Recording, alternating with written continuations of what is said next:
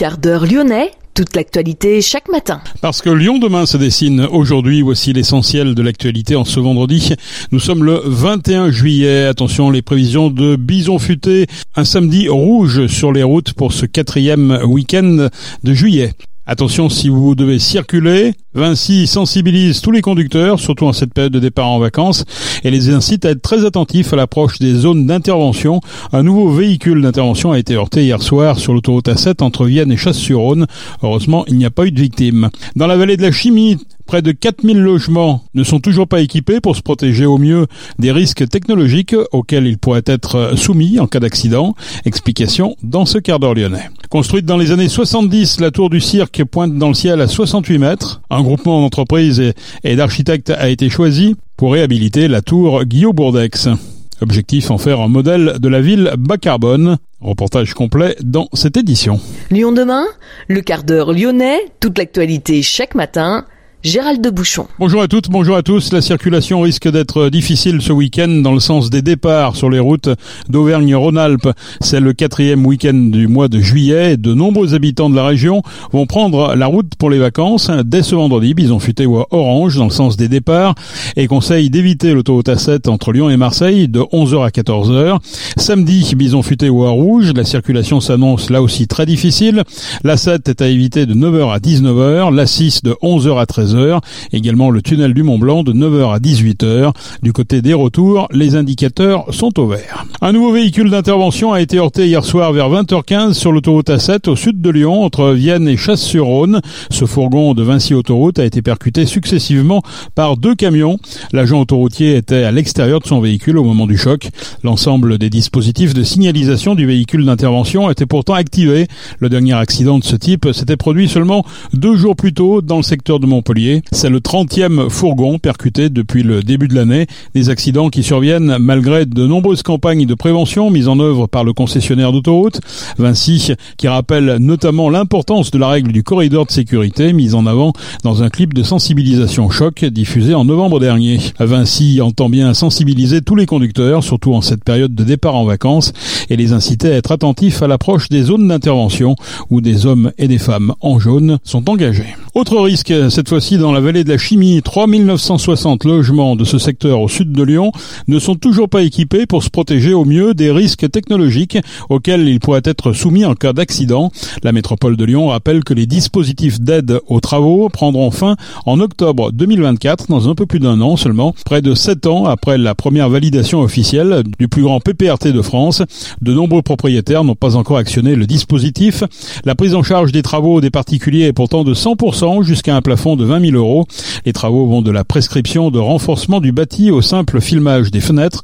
Il faut rappeler que lors de la catastrophe AZF à Toulouse, ce sont notamment les éclats de verre qui ont provoqué de nombreux blessés et même des décès. Le plan de prévention des risques technologiques de la vallée de la chimie touche des communes comme Irigny, Vénissieux, Solèze, Saint-Symphorien-d'Ozon, Lyon, Oulin, Saint-Fond, Fézin et Pierre-Bénite.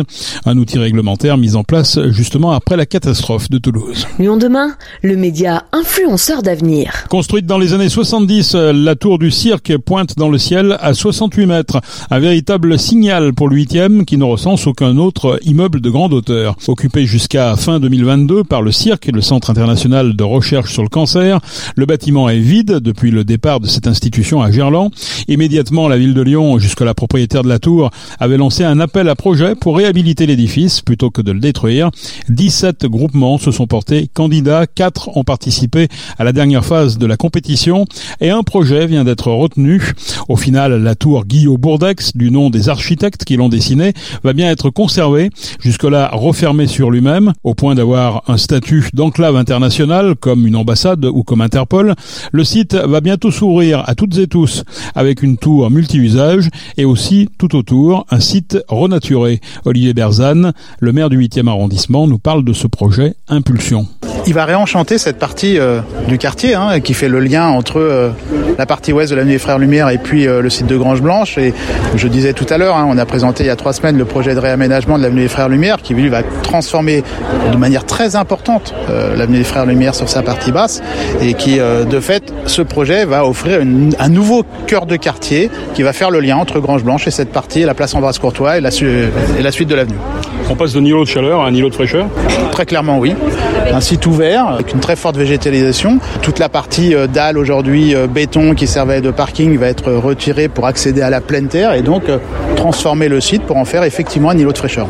Et un îlot de fraîcheur ouvert aux habitants du quartier, c'est ça qui est important. La tour Guillaume Bourdex gardera fière allure dans le ciel lyonnais. Si l'on reconnaîtra sa ligne historique, elle va en revanche subir un véritable curage intérieur pour répondre aux enjeux climatiques du moment et ainsi devenir un modèle de la ville bas carbone de demain.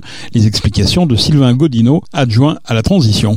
Le premier enjeu, c'est un enjeu de maîtriser les consommations d'énergie, puisque plus on monte en hauteur, plus il y a des normes de sécurité qui sont complexes à respecter. Euh, là, un des enjeux, euh, enfin un des choix qu'ont fait tous les finalistes, c'était de baisser la tour pour échapper à cette contrainte des immeubles de 50 de, de grande hauteur, au-delà de 50 mètres.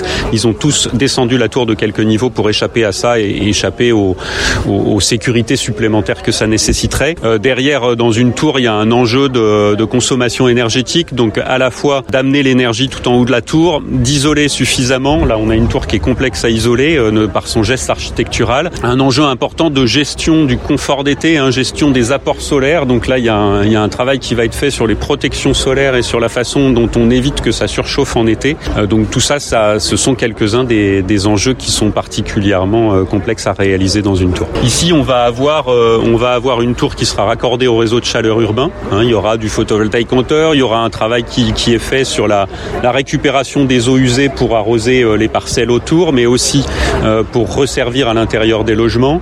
Il y a un travail particulier qui est fait sur la biodiversité avec de, la plantation supplémentaire, un travail aussi sur les, espèces animales. Donc on, a eu différentes facettes, un travail sur le réemploi aussi qui est assez poussé et qui va permettre de limiter en fait, le, enfin de réutiliser les éléments de démolition pour les réemployer sur le site.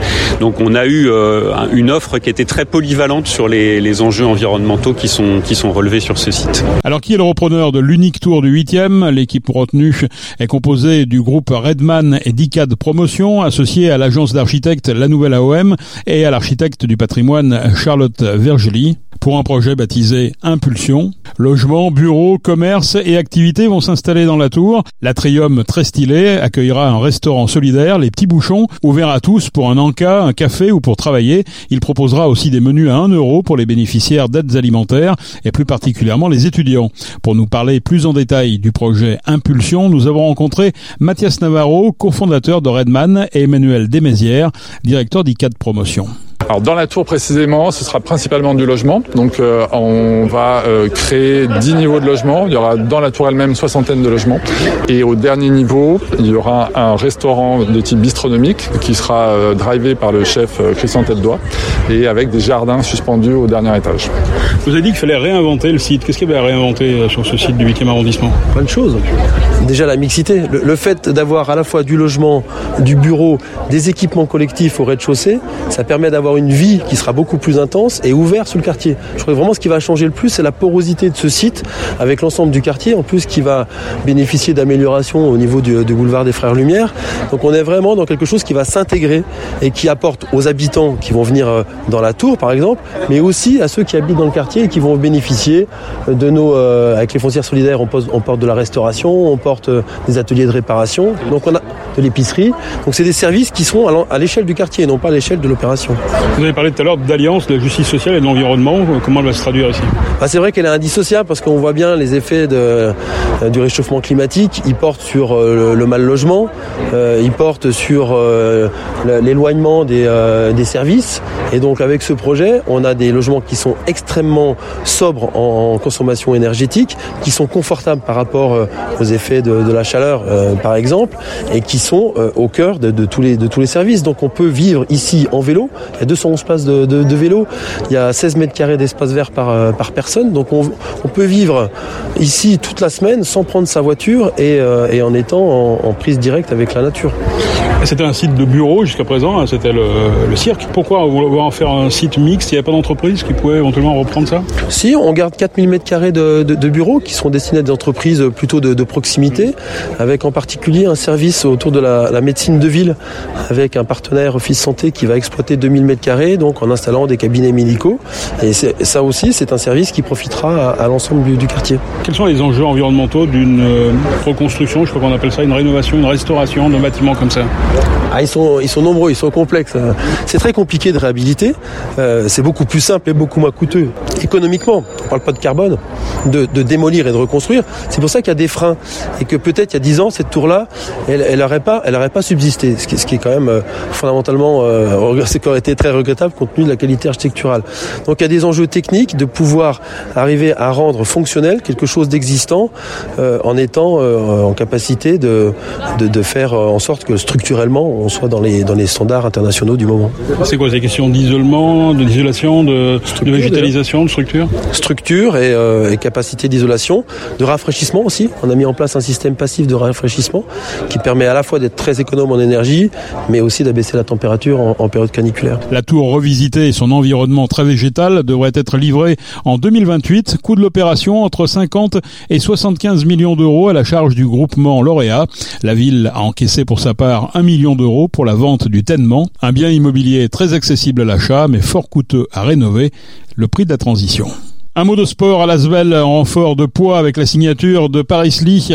Le club Villeurbanais se renforce à l'arrière avec le meneur américano-camerounais, 28 ans, 1m83. Il est passé par Monaco et par le Panathinaikos. Le groupe britannique Coldplay sera bien de passage à Dessine en 2024 l'an prochain. Mais surprise, non pas pour un, mais pour deux concerts exceptionnels au Groupama fin juin. La billetterie ouvre vendredi 28 juillet dans une semaine. C'est la fin de ce quart d'heure lyonnais. Je vous souhaite de passer un excellent week-end se retrouve naturellement lundi pour une prochaine édition.